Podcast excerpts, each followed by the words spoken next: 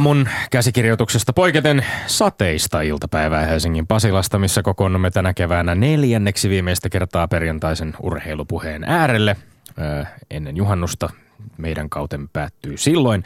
Kokoonnumme pyhänkin äärelle kenties ja jaamme omat sanamme viikon vaihteeksi. Viikon vaihteeksi, jolloin muun muassa Arsenal ja Chelsea kohtaavat Englannin FA Cupin loppuottelussa Wembleyllä ja kaikkea muutakin hienoa tapahtuu taas urheilumaailmassa.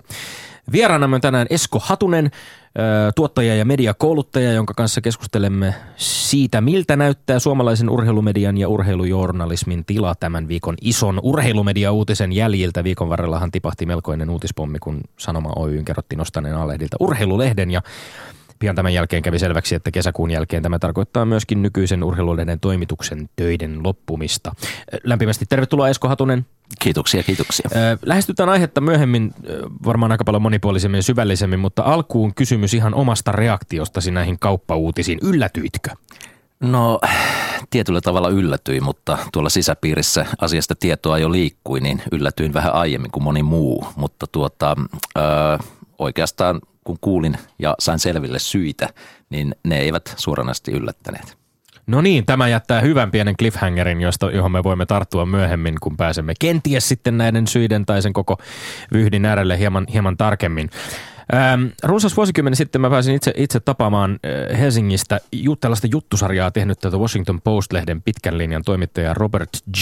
Kaiseria, joka kuvasi journalismin päätehtäväksi vastauksen antamista hyvin yksinkertaiseen kysymykseen, joka oli englanniksi How does it work? Tämä lause on, on, on jollain lailla tässä yhteydessä yllättävän hankala itse asiassa kääntää suomeksi, mutta itse sitä hieman fundeerattua, niin ajattelen, että ehkä paras muotoilu olisi Pentti Saarikoskea lainaten, mitä tapahtuu todella. Öö, maailma on täynnä monimutkaisia ilmiöitä ja, ja journalismin tehtävänä on paitsi avata niitä, niin myös pyrkii myöskin selittämään ne ei välttämättä yksinkertaistaen, mutta mahdollisimman selkeästi tai kuitenkin helppotajuisesti suurelle yleisölle. No yksi kysymys, jonka äärellä itse ainakin toivoisin, että urheilujournalismi myös useammin viipyisi, on, on itse asiassa kysymys, mitä urheilu on. Yksi määritelmä Oxfordin sanakirjan nettiversiosta ää, määrittelee urheilun näin, ja tämä on nyt oma käännökseni. Fyysistä ponnistelua ja taitoa sisältävää aktiviteettia, jossa yksilö tai joukkue kilpailee toista vastaan viihteen vuoksi. Mielenkiintoinen loppu. Mä kävin eilen kansallisteatterissa ihastelemassa puolitoista tuntista tauotonta fyysistä ponnistelua ja taitoa sisältävää aktiviteettia, joka todellakin viihdytti ja jossa oli myös paikotelle havaittavissa, jos ei nyt ihan kilpailua, niin ainakin kilvoittelua.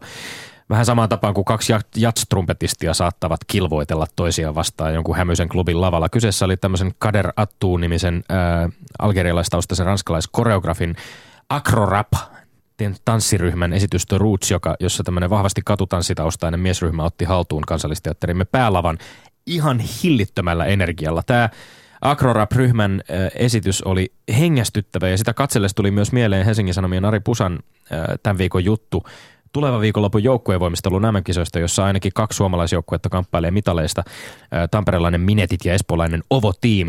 Tässä jutussa äh, oli tällainen sitaatti, voimistelijalla on rytmi kehossa, se kertoo mitä pitää tehdä, äh, totesi Ovo-tiimin äh, valmentaja Anneli Lainen-Näätänen kyseisessä artikkelissa. No tämän ranskalaisen hip-hop-ryhmän tanssia on muuten tarjolla vielä tänään ja huomenna kansallisteatterissa voi lämpimästi suositella. Tosin näytökset on loppuun myytyjä, jos jollain niillä jonkun peruutuspaikan löytää ja haluaa ihmetellä siihen, haluaa päästä ihmettelemään sitä, mihin kaikkeen ihmiskeho kykenee tai vaikkapa sitä, miten taide eroaa urheilusta, niin suosittelen lämpimästi paikalle myöskin näihin joukkuevoimisteluun MM-kisoihin voi varmasti Helsingin jäähalliin mennä ihmettelemään tarjolla samankaltaista ihmettelyä ja sitten lisänä vielä maailmanmestaruusmitaleista kilpaileminen.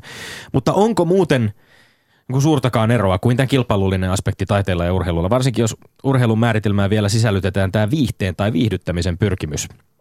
Siihenhän taidekin pyrkii vaikka monesti kulttuurin puolella jakolinjoja vedetään aika mielivaltaisesti taiteen ja viihteen väliin ja nuo viivat, jos minulta kysytään, ovat yhtä tarkkoja kuin öljyvana Itämeressä.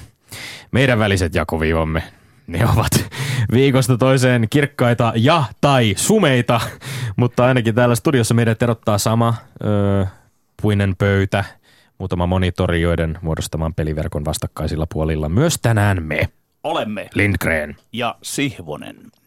Lempo soikoon. Väittelytilanne on tiukka. On se tiukka. Mielevä hidalko tuo sänkykamarikatseinen siirappi suu. Norja Nuorukainen, Helsingin oma poika. HJK, HFK, Jarkko Niemisen ja veskarikomistus Buffonin ynnä Italian maajoukkueen sekä Herttonimen toverien fani Tomi Lindgren 18 voittoa. Mm-hmm. Ja vuorostaan Imatran Ketterän ja Joensuun kiekkopoikien kasvatti Toni Sihvosen veli, lätkäjätkä, Isonkyrön Lehmäjoen peräkylällä syntynyt häjyjen jälkeläinen ja Hamptonissa huvikumpuansa asuva väistyvä Uros Sihvonen 20 kihausta. Siis 2018. Ja tähteellä on tämä kerta mukaan lukien neljä tappelua, jossa armoa ei anneta, jos ei pyydetäkään. Uskollinen kuulija muistaa, miten Lindgren ja Sihvonen radioshown väittelyt päättyivät kausilla 14-15 ja 15-16. Silloin vielä epiteettiä Höntsätommi. Kantanut Lindgren otti niukat, mutta kiistattomat kokonaiskilvan voitot. Ja yleeni urheilupuheen arvoluokka on Kisälli.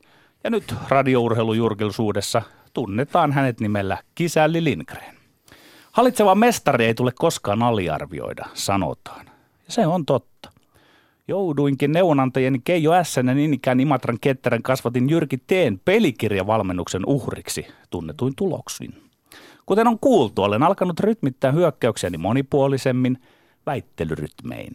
Välillä kiskon pystyy milloin mitäkin mekottaen, toisinaan otan pausan, radion viivelähdön.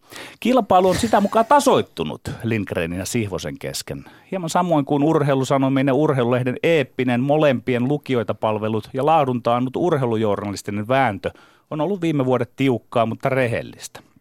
Hieno homma. Mutta nyt, kuulkaapa nyt, totisesti minuun Sihvoseen on iskenyt piru. En tiedä, vaikuttiko viime viikon vieraamme maineikkaan Matti Appusen upea aura minuun niin voimakkaasti, että eräänlainen sisäinen sarasvuolainen uusliberalistinen sankarini, vieläpä sisäinen kapitalistinen sankarini ottanut minusta otteen ja vallan. Aion nyt häikäilemättömästi vapaan markkinatalouden keinoin ostaa, kyllä, ostaa kilpailijan Tommi Lindgrenin hiljaiseksi neljän jäljellä olevan väittelymme ajaksi. Kyse on vahvemman oikeudesta. Kyse on pidäkkeettömästä kapitalismista. Kyse ei ole edes vapaista markkinoista, vaan enemmästä. Teen kartellina, vieläpä monopolin keskenäni tähän väittelyymme. Sitten juhlimme kannatteini kanssa varmaa voittoani Vanajan linnassa. Eikä täältä enää väittelyssä väitellä muilla kuin pelikirja-argumenteilla, kun häädän kuulijakunnasta pois kaikki urheilufanit. Jatkossa ohjelmaamme kuuntelevat vain valmentajat ja analyytikot. Tommi, oletko valmis? Petteri, en ole tällaiseen millään lailla valmis. Teen tarjoukseni. Joo. Minulla on täällä riihikuivaa mukanani. Huuda hep, kun kamelin selkä katkeaa ja suostut. 50 euroa. 150 euroa.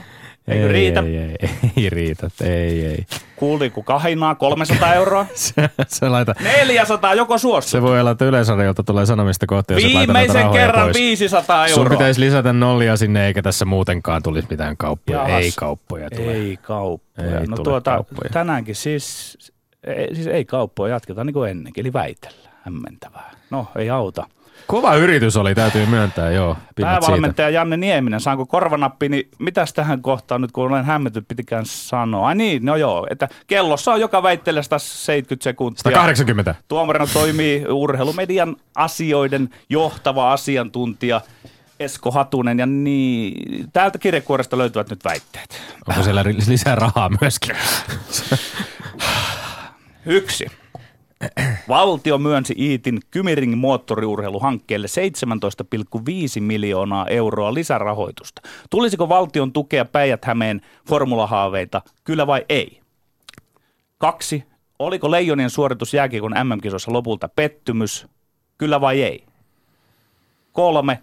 Oliko Chelsea-kapteeni John Terryn vaihto kentältä viimeisen 26. minuutilla urheiluhengen vastaista souta ja sopupeliä, kyllä vai ei? Joo, Jokinen pilkahti. Viimeisen ottelun, kahdes, mikä se, viiden, viimeisen ottelun 26. minuutti, kahde, 26. minuutilla. niin se. 26 Sen on oltava se on, oikein. se on Ylen urheilupuheen virallinen Sen on oltava oikein, 26. Kyllä. minuutilla. No, oletko Tomi valmis väittämään? minä Mä olen- nimittäin en ihan oo. Etkö oo? No se vähän sellaiselta vaikuttaakin. Pikkasen tuommoista hön, äh, höntsyilyä. Vähän niin kuin mennään kulmiin, miten sattuu. Ja, No, joo. mutta ei muuta. Pannaan Ja? menemään. Katsotaan, miten käy. Ensimmäinen väite. Valtio myönsi Iitin Kymiring moottoriurheiluhankkeelle 17,5 miljoonan euron lisärahoituksen. Tulisiko valtion tukea päijät formulahaaveita, kyllä vai ei? Ei herra, jestas tulisi jotain rajaa. Näyttäkää mulle se maailma, jossa F1-sirkus rantautuu maailman metropoleista, diktatuureista ja öljyvaltioista Kymenlaakson tai pian Päijät-Hämeen vuoden 2019 alusta metsään. Ja näyttäkää mulle tämä maailma, niin mä nielasen Kimi Räikkösen kypärän kokonaisena. Moottoriurheilupiireissä on joka paikassa valtion rahoituksessa tietysti uutisoitu aivan innosta pinkkeenä ja useammin kuin kerran on osunut silmiin kuvaus. Kymi Ring sai valtiolta jättipotin. No totta tosiaan sai. Tämähän on ihan perinteistä keskustalaista aluepolitiikkaa kulttuuripolitiikaksi verhoiltuna ja epäilemättä kelpaa persuillekin nykytaide Guggenheimia paremmin tämä moottoriurheilu Guggenheim. Maailmanmestaruustason suoritus sinänsä kyllä puuhailijoilta tämän hankkeen takana. Mä nostan heille hattua. Formula-unelma elää ja koko kansa hurraa urheilumedian huikeita fanipoikaotsikoita myöden. Kyllä, valtion tulee formulahaaveita tukea. Me olemme formulakansaa. Minähän olen pelannut aikoinaan SM-liigaa KKssa. Mä tein avauskaudellani seitsemän maalia, tarjoin viisi maalisyöttöä. Maaliteon tehokkuuteni prosentti oli koko liikan korkein. Mä palvelin silloin Lahdessa urheilujoukoissa ja käytännössä joka päivä ajelin siitä Tillolan ja Keltin seudulta autolla, johon nyt Kymiringi eli Pohjois-Euroopan suurinta moottoriurheilukeskusta rakennetaan. Valtion liikuntaneuvoston varapuheenjohtaja kansanedustaja Timo Heinonen muistaakseni osuvasti viittasi siihen, että kyseessä on ehkä tärkein suomalaisen urheilurakentamisen kohde tällä hetkellä. Ja pitää muistaa, että tähtäin ei ole oikeasti formula-ajoissa. Formulat tulevat, jos ovat tullakseen. Rataan lyödään nyt sellaisen tikkiin, että voidaan järjestää moottoripyörä, MotoGP-kilpailuja, rallycrossi, MM-kilpailuja ja niin edelleen.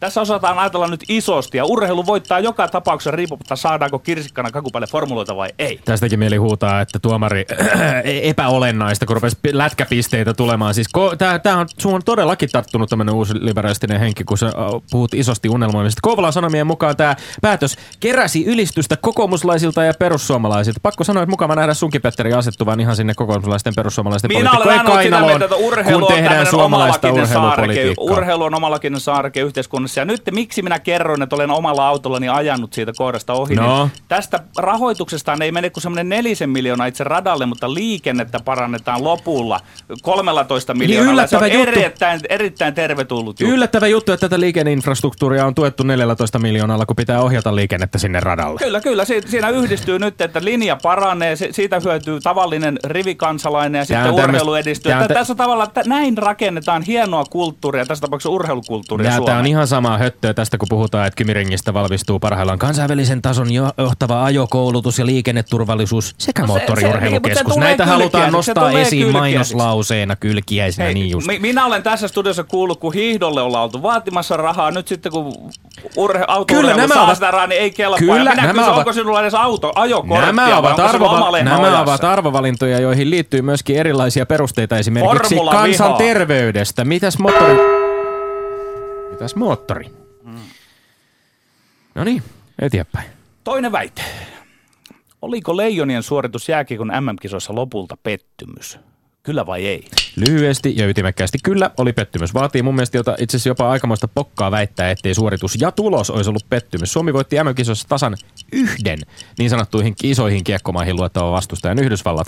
Ja onnekseen voitti sen juuri puolivälierässä. Viisi ottelua isoja kiekkomaita vastaan kuokkaan neljä kertaa Tsekiltä, Kanadalta, Ruotsilta, Venäjältä. Turnaus päättyi kahteen perättäiseen tappioon, eli tuskinpa joukkueellekaan kovin hyvä maku jäi suhun. Perättäisin sanoin, pelillisesti esitys oli sekava läpi turnauksen ja lopulta se oli tulostekin valossa heikko. Joukkueesta ei löytynyt tehoja ratkaisevilla hetkillä. Taktiikka ei purrut enimmäkseen vastustajia. Viimeistään Ruotsin ja Kanadan välinen finaali näytti, miten kaukana tällä kertaa oltiin mestaruudesta. Ei, ei ollut pettymys. Sekä suoritus että tulos. Neljäs sija olivat kaikkea muuta kuin pettymys. Turnaus meni yläkanttiin. Johtavana jääkiekkoanalyytikkona velvollisuutena on hieman selittää. Lauri Marjamäki teki loistavan siirron, jota olin ehdottanut itse jo julkisuudessa. Hän otti juuri ennen kisoja luottomiehensä Mikko Mannerin peluttamaan pakkeja. Miksi? No siksi, että maailmankapissa Teppu Numminen ja EHTllä Valtteri Immonen eivät osanneet hommaa. Mannerin johdolla saatiin sy- syksyn väärä kurssi korjattua. Aika riitti just ja just siihen, että peli oli valmista puolivälierään mennessä. Se on kova suoritus. Siinä kaatui USA NHL-pelaajinen. Leijonalla oli matkassa P-maajoukkueelta neljäs ja maksimisuoritus. Upea suoritus. Miten tämä pakkien kurinalainen suoritus Venäjää vastaan pronssipelissä, jossa yhtäkkiä taululla oli 0-4? Tai Niin, 4-0. no, eh, niin, nä- näitä voidaan aina spekuloida sillä lailla, nimittäin se oli maksimisuoritus näiltä pakeilta. Ne pelasivat pelitavan mukaan ja sitten pää- päästyään peliin pikkuhiljaa leijonat puhunut mukaan, siitä, niin että- haastoi lopussa, jopa oli tulossa iholle siinä Mut mi- lopussa. mistä, sy- mistä syystä me nyt ollaan niin kovalla takamatkalla ja meidän materiaali jotenkin niin paljon heikompaa? Sä oot puhunut Kysytkö siitä, että ei? NHL, sä, kysyn aidosti, koska sä oot puhunut siitä, että ei esimerkiksi NHL pelata läheskään yhtä hyvää kiekkoa kuin Eurohokituurilla. Ö, kerron näin, että nyt Leijonat ei, ei saaneet kasaan aamaa joukkoa. Se on yksi asia. Sitten okay. syksyllä lähti homma menemään pieleen, kun Marjamäki päästi sinne vaikuttamaan nämä ki- Timoset ja kumppanit, nummiset. Siinä se lähti vä- väärin. Mutta Tiedätkö, Yle, kysyy, kuulostaa? Yle kysyy nyt meiltä, että miten tässä turnauksessa Tiedätkö, meni. meni todella no mä kysyn, tiedätkö, miltä tämä mun korviin kuulostaa? Tämä kuulostaa siltä, että Marjamäki, joka on riittävän lähellä sinunkin arvostamasi meidän peli, äh, pelikirjaa, Kyllä. niin sä et millään ilveelläkään aio nähdä mitään vikaa Lauri Marjamäen tekemisissä, vaan sä löydät kaikkia muita syitä ja kaikkia muita minä, syypäitä minähän hänen olen ympäriltään. ainut, joka olen nähnyt ja kertonut, että maailmankapissa ei pelattu edes meidän peliä ja sitten tuolla MM-kisoissa sitä tavallaan pelattiin, mutta eri, eri peleissä pikkusen niin kuin segmenteittäin. Okei. Ja se oli mun mielestä hyvä, että sitten siitä saatiin kasattua lopulta siihen puolivälierämatsiin se koko peli kuntoon ja silloin USA-poikaa Muista herää lähinnä kysymys, että oliko ongelma pelitapa vai oliko se, että pelitapaakaan ei itse asiassa riittävän hyvin onnistuttu toteuttamaan. Siis tässä on esimerkiksi niin kuin Ismo Lehtonen kysyi äh, urheilulehden äh, jäämiehet lähetyksessä, että kannattaako Suomen ruveta kilpailemaan tässä päästä päähän moderni jääkiekko. Ei kannata. Ei kannata. No Niin. miksi me ollaan ainoa maa, joka ei sitä pelaa? Se kaikki Me- muut hei, on siinä kelkassa. No sen takia, että meillä on oma identiteetti. Me olemme viisaampia. Meidän Ainoa täytyy löytää maa se, jääkiekko meidän täytyy löytää se kilpailuetu. Ja sillä on tullut valtava menestys. On, nyt on yksi vähän keskinkertaisempi kausi. Joo. Tässä oli, mä, tässä oli ihan tämä oli kiinnostavaa. Älä liikaa kehu kiinnostavaa. Sä pärjäsit hyvin siellä köysissä.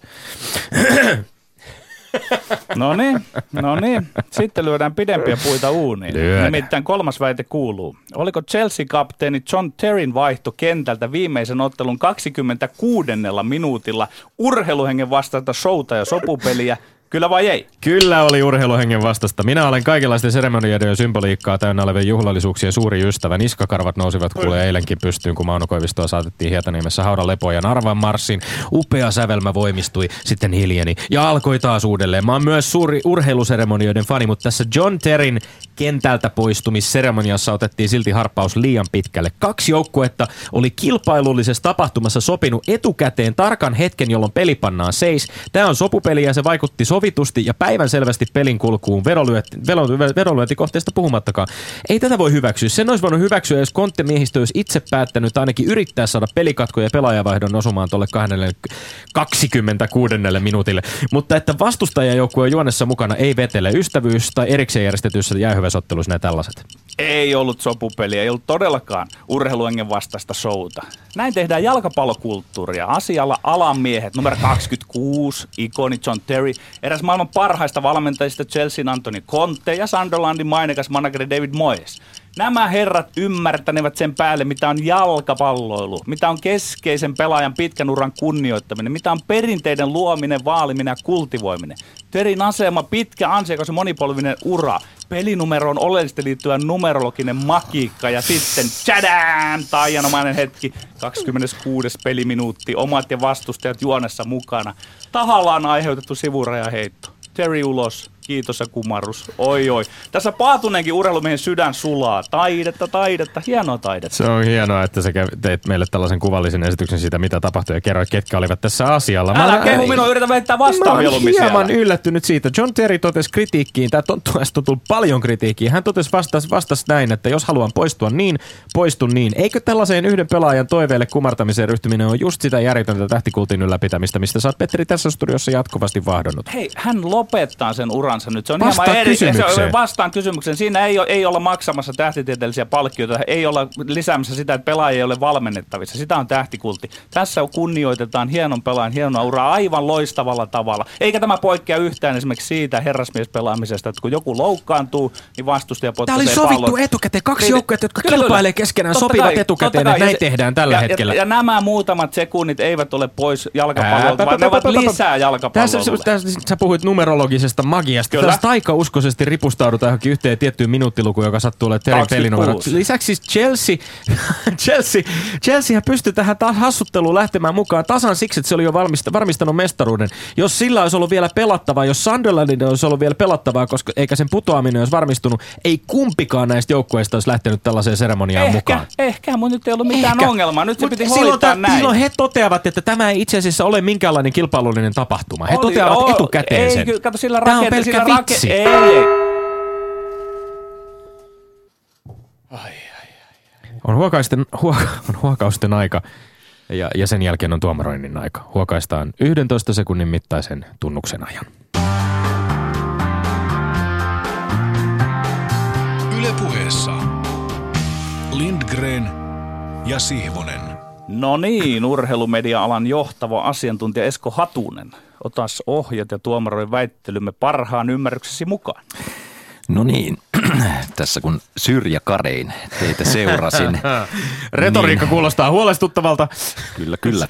Niin, niin, niin, oli ihan kiinnostavaa, koska eihän näissä ole oikeata eikä väärää, mutta mennään nyt ihan kronologisessa ja siinä järjestyksessä, kun asiat esitettiin. Eli ensimmäinen väite, pitääkö valtion ö, sijoittaa tai rahoittaa kymiringiä lisärahoituksella 17,5 miljoonaa euroa.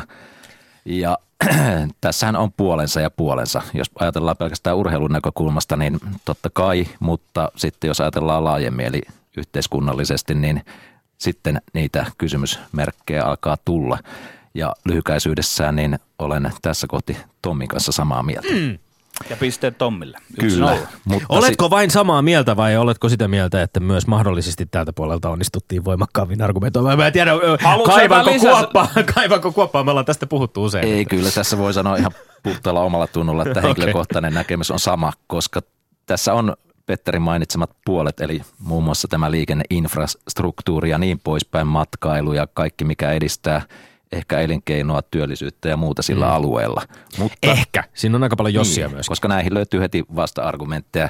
Esimerkiksi tuo tiestön parantaminen. Suomi on täynnä teitä, joita pitäisi kunnostaa ja ehkä esimerkiksi 8 tai 9 tie ovat vähintään yhtä merkittäviä jonkun logistiikan kannalta kuin, kuin tuolla puo- ö, alueella olevat tiet ja niin poispäin. Eli ää, aika niin kuin voisi sanoa kaukaa haettuja perusteluja siinä mielessä.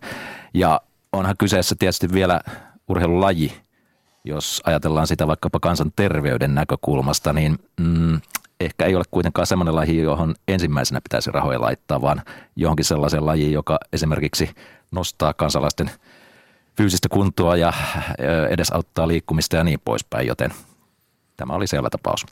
Ö, kun olet urheilumedian asiantuntija ja, ja seuraat myöskin tarkasti suomalaista urheilumediaa, niin, niin yksi kysymys, mikä minulla nousi on, että voidaan, o- osataanko meillä niin tehdä urheilutoimittajien puolelta tämän tyyppisissä asioissa riittävän hyvää tutkivaa journalismia, jossa näitä itse asiassa tällaisten rahoitusten ö, taustoja selvitellään, niitä tuodaan esiin. Aika usein tuntuu saatan kärkistää hieman, mutta tuntuu vähän siltä, että, että, että tällaisten niin kuin hankkeiden puuhamiehien syytämät tiedotteet julkaistaan sellaisinaan ja se on sitten ihan fine. Olen tuolla Haakaheliassa urheilujournalismin opintokokonaisuuden kouluttajana, opettajana ja koordinoin sitä ja tämä on yksi asia, jota koitan siellä korostaa tuleville urheilutoimittajille. Nimenomaan tämä urheilun laaja tuntemus ja se, että urheilu ei ole, ei ole erillinen saareke tästä yhteiskunnasta, koska kaikki vaikuttaa kaikkeen ja varsinkin tässä nykyisessä tilanteessa, kun mitä yhteiskunnan osa-aluetta ei voi erottaa tästä kokonaisuudesta, muun muassa valtion rahoituksen ja budjettien osalta. Kyllä. Muistutuksen tässä vaiheessa myöskin, että te voitte rakkaat kuulijat ottaa osaa myöskin näihin meidän väittelyihin. Yle Puheen Twitter-tililtä löytyvät kaikki kolme kysymystä ja siellä voi oman kortensa kantaa kekoon ja, ja äänestää kyllä tai ei joka kysymyksessä ja sitten myöskin antaa pisteen jommalle kummalle meistä tällä hetkellä. Täällä studiossa tilanne on 1-0 ja menemme eteenpäin kakkosväitteeseen. joka oli se leijonien pettymys, tai oliko se tämä MM-kisasuoritus pettymys. No tässäkin on niitä puolia, riippuen taas, että mistä kulmasta sitä katsellaan, mutta, mutta, mutta ö, sen verran iäkäs alan olla, että muistan kovempiakin pettymyksiä takavuosilta ja aina välillä tulee mieleen muun muassa 78 Prahan kisat, joissa jos joku muistaa silloisella sarjajärjestelmällä Suomen piti viimeisessä ottelussa ottaa DDRstä voitto.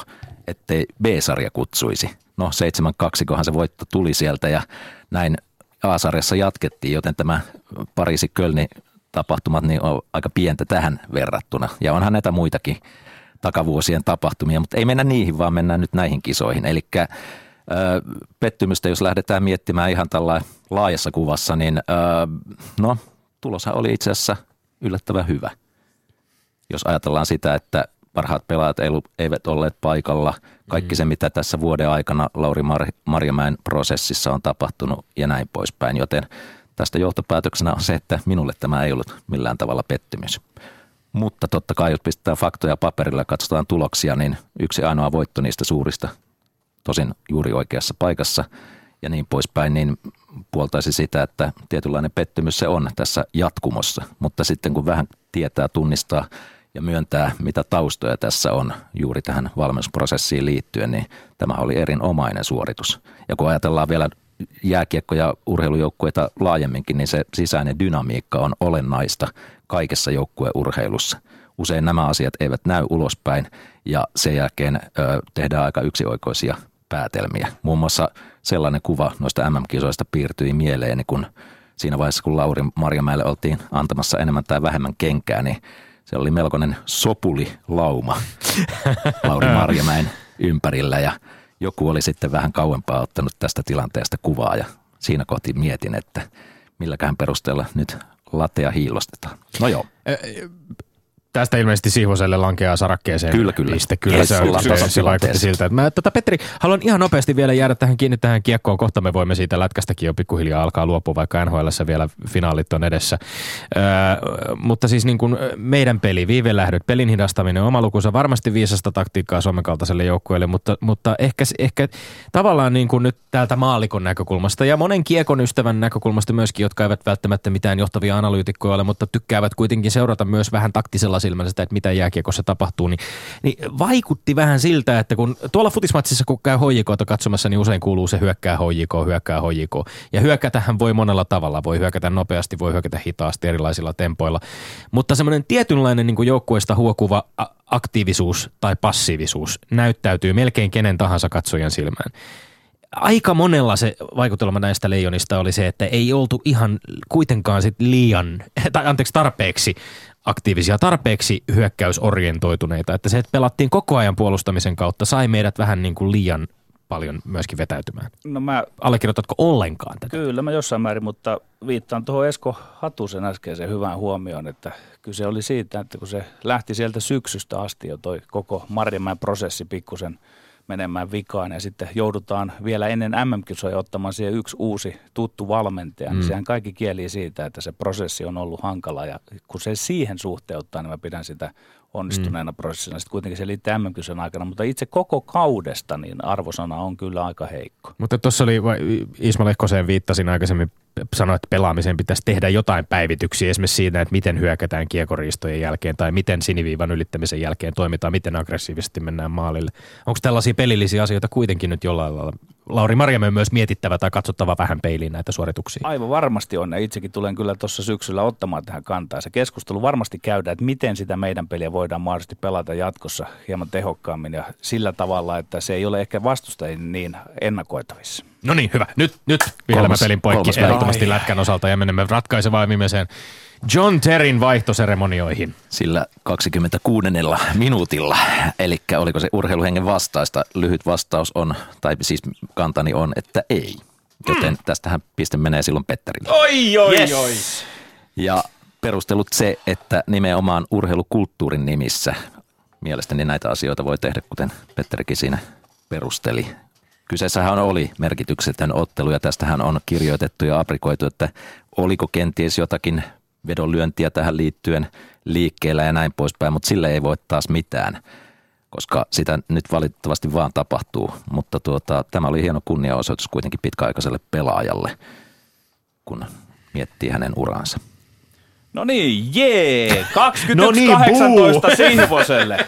Tämä tarkoittaa, että mä varmistan ainakin tasapelin varsinaisella peliällä. Eli joka tapauksessa luvassa on stiikalätkämatsi ratkaisun pitimiksi, ellen sitten onnistu nappaamaan vielä yhtä voittoa kolmesta tähtellä olevasta Se, on, väännöstä. se Petteri, se voi olla yllättävän vaikeaa siinä vaiheessa, kun on ne kolme erä- ja ottelupalloa, niin sitten yhtäkkiä alkaakin pikkasen mailla täristä kädessä ja Ai syöt, meillä suomalaisilla on lätkäjätkillä. syötöt, niin syötöt nousta siis. Teillä suomalaisilla lätkäjätkillä. No ei se mitään, tästä vielä noustaan, tai sitten jos ei nousta, niin sitten ei nousta. Mutta joka tapauksessa kiinnostavia väittelyitä me tulemme silti käymään, ja me tulemme, minähän tulen pelaamaan loppuun asti, vaikka voitto olisi jo ratkennut. Viimeiset kaksi äh, kisaakin käydään taatusti aivan yhtä lailla otsaveressä, vaikka ei olisi mitään, mitään saumoja enää voittoakaan. Tilanne on se, mikä se on, ja sen hyväksymme. Ylepuheessa Lindgren ja Sihvonen. No niin, Esko Hatunen. Käydään kaksin käsin härkää sarvista. Kuluvan viikon maanantaina tuli urheilumedia-alaa vavisuttava pommi-uutinen. Sanomamedia Finland ostaa A-lehdiltä urheilulehden. Tässä on nyt ollut neljä vuorokautta aikaa sulatella ja niin kuin viittasit tuossa, että olet itse ehkä tiennyt ja aavistellut tätä jo hieman aiemmin, mutta mikä on nyt analyysisi tapahtuneesta? Niin, siitähän ei kovin paljon loppujen lopuksi sitten kirjoiteltu, eikä sosiaalisessa mediassakaan ihan valtavasti sitä keskustelua tullut, vaikka ainakin itse ennakoin sellaista. Mm. Tosi kyllähän siellä tunteet pinnassa oli ja oltiin puolesta ja vastaan ja lehtiä oltiin tilaamassa ja niiden tilauksia lopettamassa ja vieläkin on vähän kysymysmerkki, että minkälaista lehteä sitten kesäkuun jälkeen luetaan, kun Sanomien tilaaja sattuu olemaan. Tätä minäkin vähän jännityksellä odotan. Mutta siis kyseessähän on vähän suuremmat luonnonvoimat, koska nyt ei puhuta sisällöistä, ei ehkä ihan formaateistakaan pelkästään, vaan siitä, että mikä myy. Koska molemmat lehdet, edelleen olemassa olevat lehdet, tai voi sanoa, että mediakonseptit jo tässä vaiheessa, koska varsinkin IS-urheilun puolellahan puhutaan useammastikin kanavasta ja kokonaisuudesta, joka sisältää verkko, tota, verkossa pyörivät suorat lähetykset jalkapalloveikkausliikasta ja niin poispäin, niin ö, siitä, kyse on vain yksinkertaisesti siitä, että tällaista toimintaa, mitä urheilulehti ja urheilusanomat siis lehtinä tekevät, niin sitä ei vaan enää niin kuin pystytä rahoittamaan. Muuta kuin tietysti ihan vaan hyvästä hyvyydestä. Voiko tätä nyt tulkita niin, että, että kahta tuon tyylistä ei mahtunut enää suomalaisen urheilun markkinoille? Että jommankumman oli vaan kerta kaikkiaan taloudellisin syin väistyttävä. No näinkin voi sanoa ja jopa niin, että edes sitä yhtä nykymuodossaan ei mahdu, koska tällä hetkellä tämä kuuluisa median murros sana on kyllä sellainen, jota yritän välttää käyttää, mutta tämä muutos median kuluttamisessa, kulutustottumuksissa, siinä mistä maksetaan ja millä tavalla asioita halutaan, niin se on se, joka vaikuttaa. Kun sanot yhtä ei nykymuodossa mahdu, tarkoitatko siis nykymuodossa nimenomaan siis perinteistä printtijulkaisua? Kyllä, nimenomaan. Joo. No entä sitten ihan, ihan ylipäänsä, jos ajat- ajatellaan näitä kahta, kahta toimijaa, kahta mediayhtiötä rinnakkain, onko siinä yksinkertaisesti niin kuin suhteeton etu myöskin sanomalla, että monihan on miettinyt sitä, että minkä takia piti myydä. On- Onko kyse siitä vaan, että et, et sanomalla on laittaa tiskiin riittävästi rahaa ja sitten sit kaupat tapahtuu? Ö, olen kuullut vähän ö, aprikointeja tuostakin rahasta, joka siinä on liikkunut. Se on ihan kohtuullisen suuri summa, mutta tässä ei ole puhtaasti kyse rahasta, vaan molemmissa leireissä on katsottu vähän kauemmaksi kuin ensi vuoteen tai sitä kauemmaksi. Eli pitkällä aikavälillä, jos tämä tilanne olisi ja kilpailu oli- olisi jatkunut, niin se olisi ollut vähän kuin kukkotappelu, että molemmat olisivat kilpailussa raadelleet toisensa hengiltä ainakin tässä muodossa. Viittasit vähän siihen, että sis- sisällöt ei välttämättä ratkaisu, mutta oliko nyt sitten tämä sanomat konsepti jollain lailla sitten se, joka tulee jatkossa, on, se, se on helpompi niin kuin jalkauttaa ja saada toimimaan. Kyllä, ja siellähän on siis pelkästään resursseja siellä kehityspuolella enemmän kuin A-lehdissä. Ja heillä on ehkä pidemmällä tai onkin pidemmällä ja valmiimpi tämä kokonaiskonsepti, joka sisältää jo oikeuksia liikkuvaan kuvaan ja, ja sitten tähän koko mediakonseptiin. Ja tämä on nimenomaan tämä nykyään ö, olennainen termi media-alalla, tämä konseptointi molemmissa leireissä koko ajan sitä tehdään ja tämän, tämä konseptointi perustuu myös strategiaan, joka molemmissa yhtiöissä on mietitty. Ja on varmaankin tällä hetkellä tilanne se, että A-lehtien strategiassa tämän tyyppiselle konseptille tai tämä urheilulehti tällaisena ei mahtunut siihen konseptiin. Ja en tiedä miten neuvotteluja missä vaiheessa niitä on alettu käymään. Varmaankin jo hyvissä ajoin tämä vuoden alkupuolella viimeistään. Ja silloin todettu, että tämä on molemmille hyvä ratkaisu. Niin, A-lehtien puolella todettiin toimitusjohtaja Juha Plumsterin suulla tiedotteessa, että A-lehdet on panostanut ja panostaa jatkossakin vahvasti, jatkossakin vahvasti uusiin digi- sekä printtituotteisiin, mutta joistakin asioista pitää myös voida luopua. Sitten todettiin myöskin, että on hienoa, että urheilulehden tarina saa jatkoa osana Sanoman tuotevalikoimaa se vaikutelma, mikä nyt sitten tulee urheilulehden keskeisiltä henkilöiltä, Jari Kupilat sun muut, jotka ovat toiminne, todenneet aika selkeästi, että eivät tule itse niin kuin, to, niin kuin toimitustehtävissä jatkamaan tämän kaupan jälkeen, on, on se, että nykymuodossaan urheilulehti lakkaa olemasta. Mutta tässä niin kuin sun puheesta sai vähän semmoisen vaikutelman jopa, että oli jotenkin yhteisesti molemmissa leireissä niin kuin nähty, että kukkotappeluun ei kannata ryhtyä. Onko tässä nyt jollain tavalla kuitenkin sitten, voiko olla toiveikas sen suhteen, että ehkä tämän kaiken jäljiltä syntyy jotain uutta, jotain uuden tyyppistä, uuden suuntaista urheilumediaa? Joo, kyllä, totta kai. kai. Olin siis molempiin leireihin ihan yhteydessä tämän asian mm. tiimoilta, koska halusin vähän faktoja tähän asiaan. Tosin kovin ihmeellisiä juttuja sieltä ei paljastunut, mitä aiemmin oli tiedossa, mutta nimenomaan tällainen viesti molemmista leiristä tuli, että tämä kilpailutilanne oli kestämätön molemmille – No tota Sanoman ilmoituksen mukaan se urheilusanomien ja urheiluiden brändit yhdistetään. Mitä se tarkoittaa ja onko se yhdistäminen mahdollista? Samalla kuitenkin kerrottiin, että urheiluiden toimitus, ilmeisesti yksikään toimittaja ei siirry tähän uuteen superbrändiin, kuten Ilta-Sanomien kustantaja uutta syntyvää kokonaisuutta luonneet. Onko se yhdistettävissä? Niin, tämä on se mielenkiintoinen kysymys ja joku twiittasi silloin maanantaina aiheesta jotenkin näin, että se on kuin kissa ja koiran yhdistäisi, että tämä on jonkun mielestä hyvä idea ja ihan samalla tavalla ajattelin itsekin sitä asiaa, mutta kysyin siis Sanomien viestintäjohdosta tämän asian tiimoilta, että mitä nyt kesäkuun lopussa tulee tapahtumaan, niin tietenkään sitä ei vielä paljastettu, mutta parhaillaan siellä mietitään tuota uutta brändiä, että millä nimellä se esimerkiksi lanseerataan ja vähän on kuulostanut siltä, tai olen kuullut, että se mahdollisesti voisi olla joku IS-urheilulehti, mutta siinähän se kissa ja koira onkin sitten jo yhdistetty. No, haluaisin vielä, vielä vähän puuttua tähän median murrokseen ja siihen, siihen ylipäänsä niin printtimedian suhteessa. Mä, mä mietin sitä, että mikä on – mikä on niin printtimedian, digitaalisen median suhde tänä päivänä, jos sitä pikkasen avaisi meidän kuulijoille. Jos, jos usein on nostettu esimerkiksi levikkiluvut, printtilehden levikkiluvut sellaisena, jolla, jolla on vertailtu urheilulehden ja urheilusanomien välistä kilpailua tai kukkotappelua, miten ikinä. ja, ja tota, ainakin minun näkemieni lukujen kohdalla, niin, niin tavallaan jos, jos verrataan varmaankin niin kuin printti, itse printtijulkaisua ja sitten verrataan sitä näköislehtiä, joka diginä ilmestyy, niin siinä suhteessa vielä niin kuin painotus on ainakin urheilulehden puolella se on ollut niin kuin enemmän niin kuin printin puolella kuin diginäköislehden puolella. Mutta sitten jos mennään niin kuin laajemmin tähän niin kuin verkkosivujen keräämään yleisömäärään, niin eikö puhuta aika pienistä määristä, jos ajatellaan, että ne levikit on ollut siellä jossain 70 000 90 000, niin nämä luvut sen rinnalla, mikä tavoittavuus on sitten taas verkkosivuilla, niin ne on aika pieniä. Kyllä, mutta sitten nämä kontaktit tai levikkiluvut tai y- yleisöt tai mitä tahansa, niin näiden määriä täytyy kyllä arvioida niin kuin laadullisesti, että mitä se tarkoittaa. Esimerkiksi levikkiluku olennaisinta kustantajan näkökulmasta on se, että kuinka paljon yksittäinen tilaaja maksaa keskimäärin siitä tilauksesta. Sehän ei ole aina se sama summa, mikä ilmoitetaan tilaajille verkkosivuilla tai jossakin muualla. Eli paljonko sitä rahaa kertyy siitä.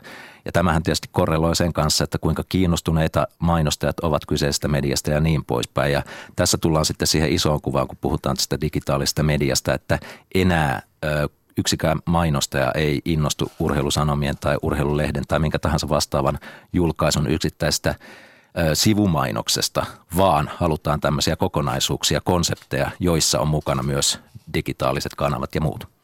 No tota, urheilulehti ja urheilusanomat tunnettiin toistensa kilpailijoina, eräänlaisena verivihollisena. Mikä on Esko Hatunen analyysisi siitä, että oliko tuosta vastakkainasettelusta sisällöllistä hyötyä lukijoille? Että jäädäänkö tätä nyt mahdollisesti tulevaisuudessa kaipaamaan? On, ja tämä on se toinen iso kysymys sen brändin, mitä tapahtuu urheilulehden brändin lisäksi, eli tämä urheilujournalismi ja sisältö.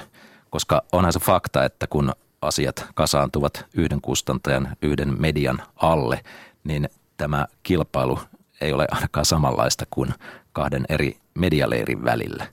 Ja se on aina, kuulostaa vähän tällaiselta ehkä kafkamaiseltakin, että kaikki keskittyy yhden median alle. Mutta totta kai suomalainen media ja urheilumedia se on onneksi moniääninen, mutta yksi nyt tällainen merkittävä iso toimija kerää kyllä siipiensä suojaa aika paljon. No, näistä sisällöllisistä syistä puhuttiin aikaisemmin myöskin, ja jos, jos tässä nostetaan erilaiset brändit esiin tai erilaisen journalismin tuottaminen, toistensa haastaminen, niin se on tavallaan luku sinänsä. Mutta sitten kun tässä nostetaan esiin tällainen vaikka kukkotappelutermi, aika moni urheilumediassakin työskentelevä ihminen hieman nosti kulvakarvojaan, kun tänä keväänä urheilulehdessä julkaistiin erään äh, entisen vakitoimittajan varsin kriittinen vyörytys urheilusanomien toimituksen esimiestä Vesa Rantasta kohtaan. Onko, onko sitten Esko Hatunen, onko kilpailevan median ottaminen tällä lailla hampaisiin enää ihan järkevää toimintaa? Niin, tähän, tähän en osaa ihan suoraan sanoa. Saa sitä. sanoa suoraan. Täällä on käsi pystyssä. Kuuntelen. Sa- sanoisin suoraan, jos osaisin suoraan sanoa, mutta en, en oikein osaa sanoa siihen, koska olisi ihan hyvä, jos olisi jotain ihan tutkimustietoa tai jotain kättä pidempää tähän, että miten se vaikuttaa. Olen sitä nimenomaan miettinyt sinun kohdalla, Petteri, kun olet tätä ruoskaasi heiluttanut eri suuntiin tässä vuosien varrella, että tämä on täysin uudenlaista kulttuuria Suomessa ja sen verran olen aina havainnut, että urheilusanomissa kyllä ollaan sitten ainakin julkisuudessa ihan oltu hiljaa eikä ole näihin puututtu. Niin ei ole tavallaan lähetty siihen leikkiin mukaan, jos näin voisi sanoa. Niin se olisi varmaan aika loputon piirileikki, jos siihen lähdettäisiin. No tuota, kun 2004 aloin tämän tavallaan vihulaisen kurittamisen, niin ajatukseni oli se, että sillä voisi edistää sitä koko alaa, mutta oliko se naivi ajatus? Voiko ala edestyä sillä, että siellä on sisäistä kritiikkiä toinen toisiaan kohtaan? Kyllä, ja kyllähän tietysti media-alalla laajemminkin niin tällaista sisäistä kritiikkiä ainakin rivien välissä on nähtävissä ja kuultavissa ja luettavissa. Ja totta kai se on sitä kilpailua, joka edistää alaa. Jos lukee kolumneja ja kommentteja, niin vähän väliään törmää siihen, että medioita tai jopa ihan yksittäisiä toimi, toimittajia ja heidän kirjoituksia ja asioitaan kommentoidaan. Se on niin kuin kaiken edellytys ja se moniäänisyys Suomessa edesauttaa nimenomaan tätä asiaa, mutta se tyyli on tietysti se toinen kysymys, miten se tehdään. Toimittajien läsnäolo myöskin omalla nimellään esimerkiksi mikroblogipalvelu Twitterissä nyt yhtenä esimerkkinä siitä, että miten, miten niin kuin suoraan tavallaan toimijat kommentoivat toistensa tekemisiä. Tämä on aika lailla niin kuin uusi ja tuore kulma myöskin urheilu ja kaikkeen journalismiin. On, on ja sitä olen myös tarkkailut, että kun siellä Twitterissä esimerkiksi ollaan tai toimittajat ovat, niin ihan aina se, ää, ro, tai se profiili, joka Twitterin välityksellä toimittajasta muodostuu, ei matchaa sitten aina sen sisällön kanssa, mitä he omissa medioissaan julkaisevat. Onko se hyvä vai huono asia? Voi, ehkä joku voi pitää tarkoituksella yllä, voi sanoa useampaa tämmöistä niin työidentiteettiä. Joo, siis mielestäni se on vaan hyvä asia, että kaikki on läpinäkyvämpää ja, ja äänet tulee kuuluviin ja ennen kaikkea motiivit, koska niinhän se on, että urheilutoimittajatkaan varsinkaan eivät ole kyllä kovin puolueettomia. Tämä on ihan siis pelkkää utopia, että puolueetonta journalismia varsinkaan urheilussa pystyttäisiin tekemään. Onko tässä mennyt, onko, onko menty niin kuin liian, hieman, mä mietin jotenkin sitä, että onko menty hieman liiallisuuksiin siinä, että, että, että nyt ollaan niin kuin nähty – hyvinkin niin kuin surullisessa tai kauhistuneessa valossa jollain lailla urheilulehden poistuminen urheilulehteen ja sen, ja sen toimittajiin. Varmasti voi, heitä voi kehua hyvällä syyllä monipuolisesta mielenkiintoisesta urheilujournalismista, mutta sitten toisaalta taas, jos ajattelee vaikkapa niin kuin nettiklikkiotsikoita ja muuta, niin siellä on paljon sellaista myöskin urheilulehden puolella, jossa ihan aiheellisesti on myöskin mediakritiikkiin aihetta. Lukuisia videohaastatteluja ja muita, jossa, jossa aika alatyylisetkin otsikot, jotka ei oikeastaan millään tavalla välttämättä edes liity sisältöön ja niin edespäin. Pitäisikö tässä nyt vaan niin kuin nähdä niin, että, että, että siellä on paljon taitavia ammattimaisia urheilutoimittajia ollut urheilulehden leivissä, jotka varmasti onnistuvat omalla ammattitaidollaan myöskin löytämään uutta haastetta, uutta kunnianhimoista tekemistä suomalaisessa urheilumediakentässä. Kyllä uskon näin, eli kyllä ammattimiehet paikkansa aina löytävät jollakin tavalla, mutta kun tässä on kyseessä tai menossa nyt tämä suurempi muutos, niin niitä perinteisiä työpaikkoja ei sillä tavalla ole yleensäkään media-alalla. Ennen oli niin helppoa, kun oli selkeästi oli radio, TV, printtimedia ja työn kuva toimittajalla oli tietynlainen, mutta nyt kun tullaan tähän uuteen maailmaan, niin mediat ovat vähän eri, erinäköisiä ja ne on tällaisia isoja konsepteja ja konserneja ja niiden sisällä toimittajan työnkuvat ovat koko ajan pikkasen muutoksessa. Mutta rahoitusmallit on myöskin muutoksessa ja on erilaisia, monenlaisia rahoitusmalleja, mitä voidaan löytää myöskin. Et tekee mieli vetää vertauksia esimerkiksi musiikkimedian puolelle, jossa on vuosien varrella nähty uuden tyyppisiä toimijoita. Ihan äskettäin tämmöinen tuoreempana tulokkaana ilmestynyt Nälkäniminen musiikkiverkkolehti, jossa ihan selkeästi niin kuin lähestytään vähän uudesta kulmasta. Et eks, eks, eks, me kuitenkin tämä, kun murroksesta jatkuvasti puhutaan, puhutaan siitä, että miten perinteinen media jollain lailla alkaa olla väistymään päin, niin tiedämmekö me edes, että mitä kaikkia uutta on tulevaisuudessa tulossa? Niin, se on olennainen kysymys ja koko ajan tapahtuu ketjuttumista ja sitä, että voimat kasaantuvat samoihin leireihin, mutta samaan aikaan sitten nimenomaan putkahtelee tämmöisiä pieniä ihan mikrotason viestiöitä tai jopa ihan medioita, niin kuin niitä on jo nähtykin. Toki sitten kun mietitään sellaista olemassaoloa, niin aika lyhytikäiseksi aika moni niistä sitten jää. Johtuen ihan siitä, että se resurssi on kuitenkin niin pieni.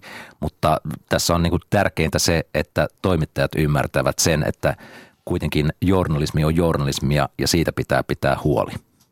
Ylepuheessa Lindgren ja Sihvonen – katso hieman kristallipallosi, Esko Hatunen, että mihin suuntaan urheilujournalismi on jatkossa menossa. Ei, tähän ei tarvitse mitään faktaa heitellä, koska tulevaisuutta on hankala ennustaa, mutta minkälaisia trendejä hieman povaat? Niin, ensinnäkin se journalismi, jos sen verran siitä vielä puhun, niin äh, aika monikin on todennut se, sen, että medioiden yksi tärkeimpiä pääomia on se journalismi. Eli yleisen täytyy luottaa ja tietää, että tuo sisältö on mahdollisimman totta ja asiat ovat faktoihin perustuvia ja ne on tarkastettu ja niin poispäin. Mutta johtuen näistä pienistä toimijoista, sosiaalisen median kanavista, yksittäistä toimittajista ja urheilun parissa toimivista ihmisistä, jotka ovat luoneet tavallaan itsestään jonkin asteisen median – niin tämä on varmasti hämärtynyt suuren yleisön silmissä, että missä se journalismin raja menee.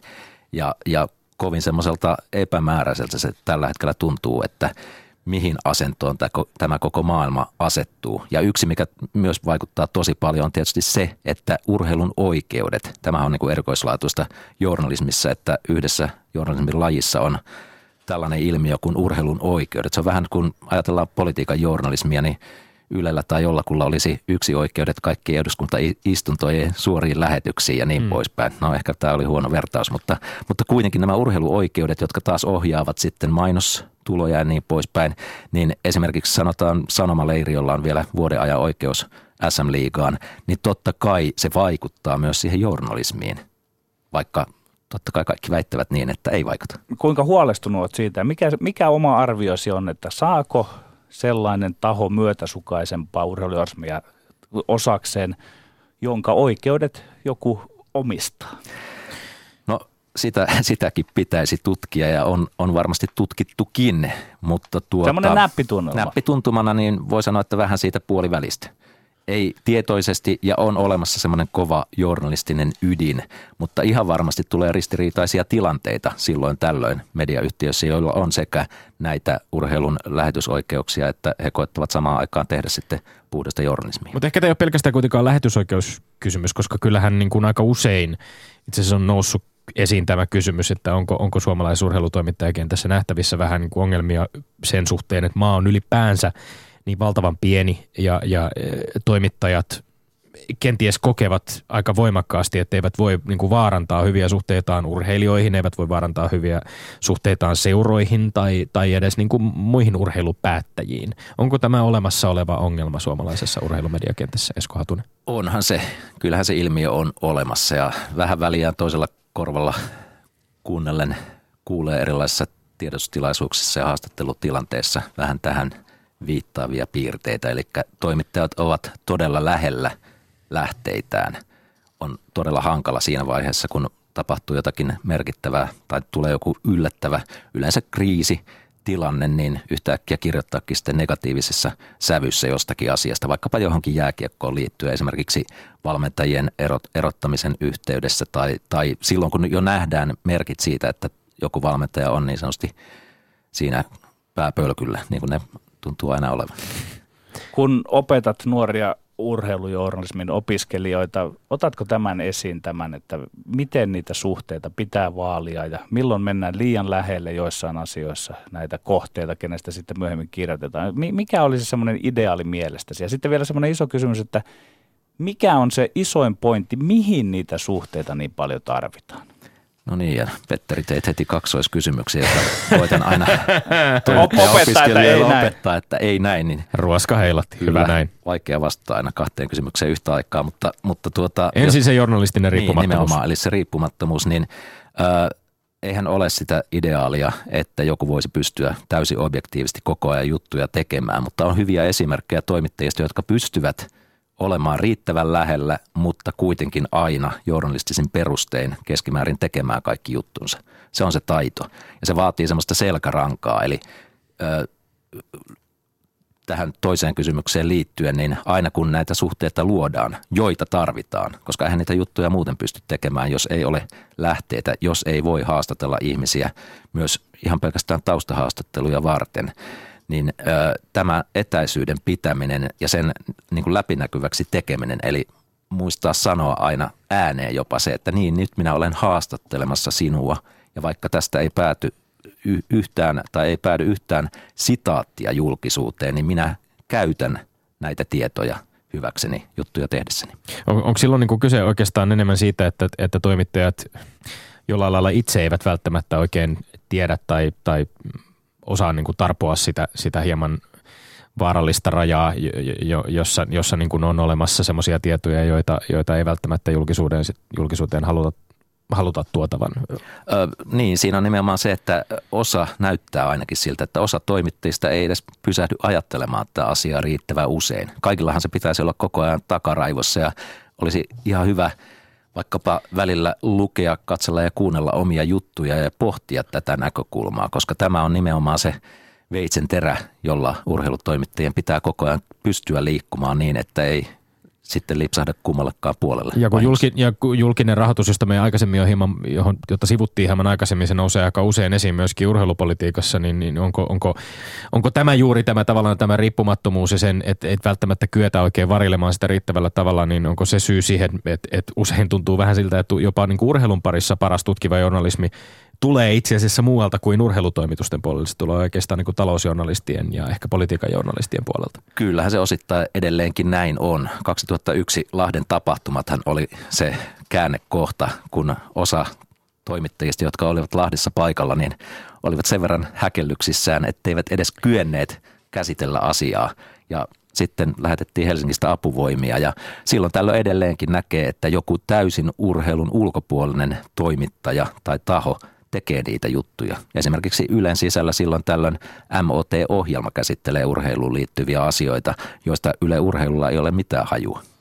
No Ylen mainekas urheilutoimittaja Tapio Suominen on synnyttänyt keskustelua siitä, että missä määrin joukkuepallopelin studioiden tai laajemminkin urheilujournalismin pitää perustua kovaan analyysiin. Missä määrin ehkä kansantajuisempaa, jotenkin kevyempää otteeseen. Mikä sinun kantasi Esko Hatunen on tähän kysymykseen?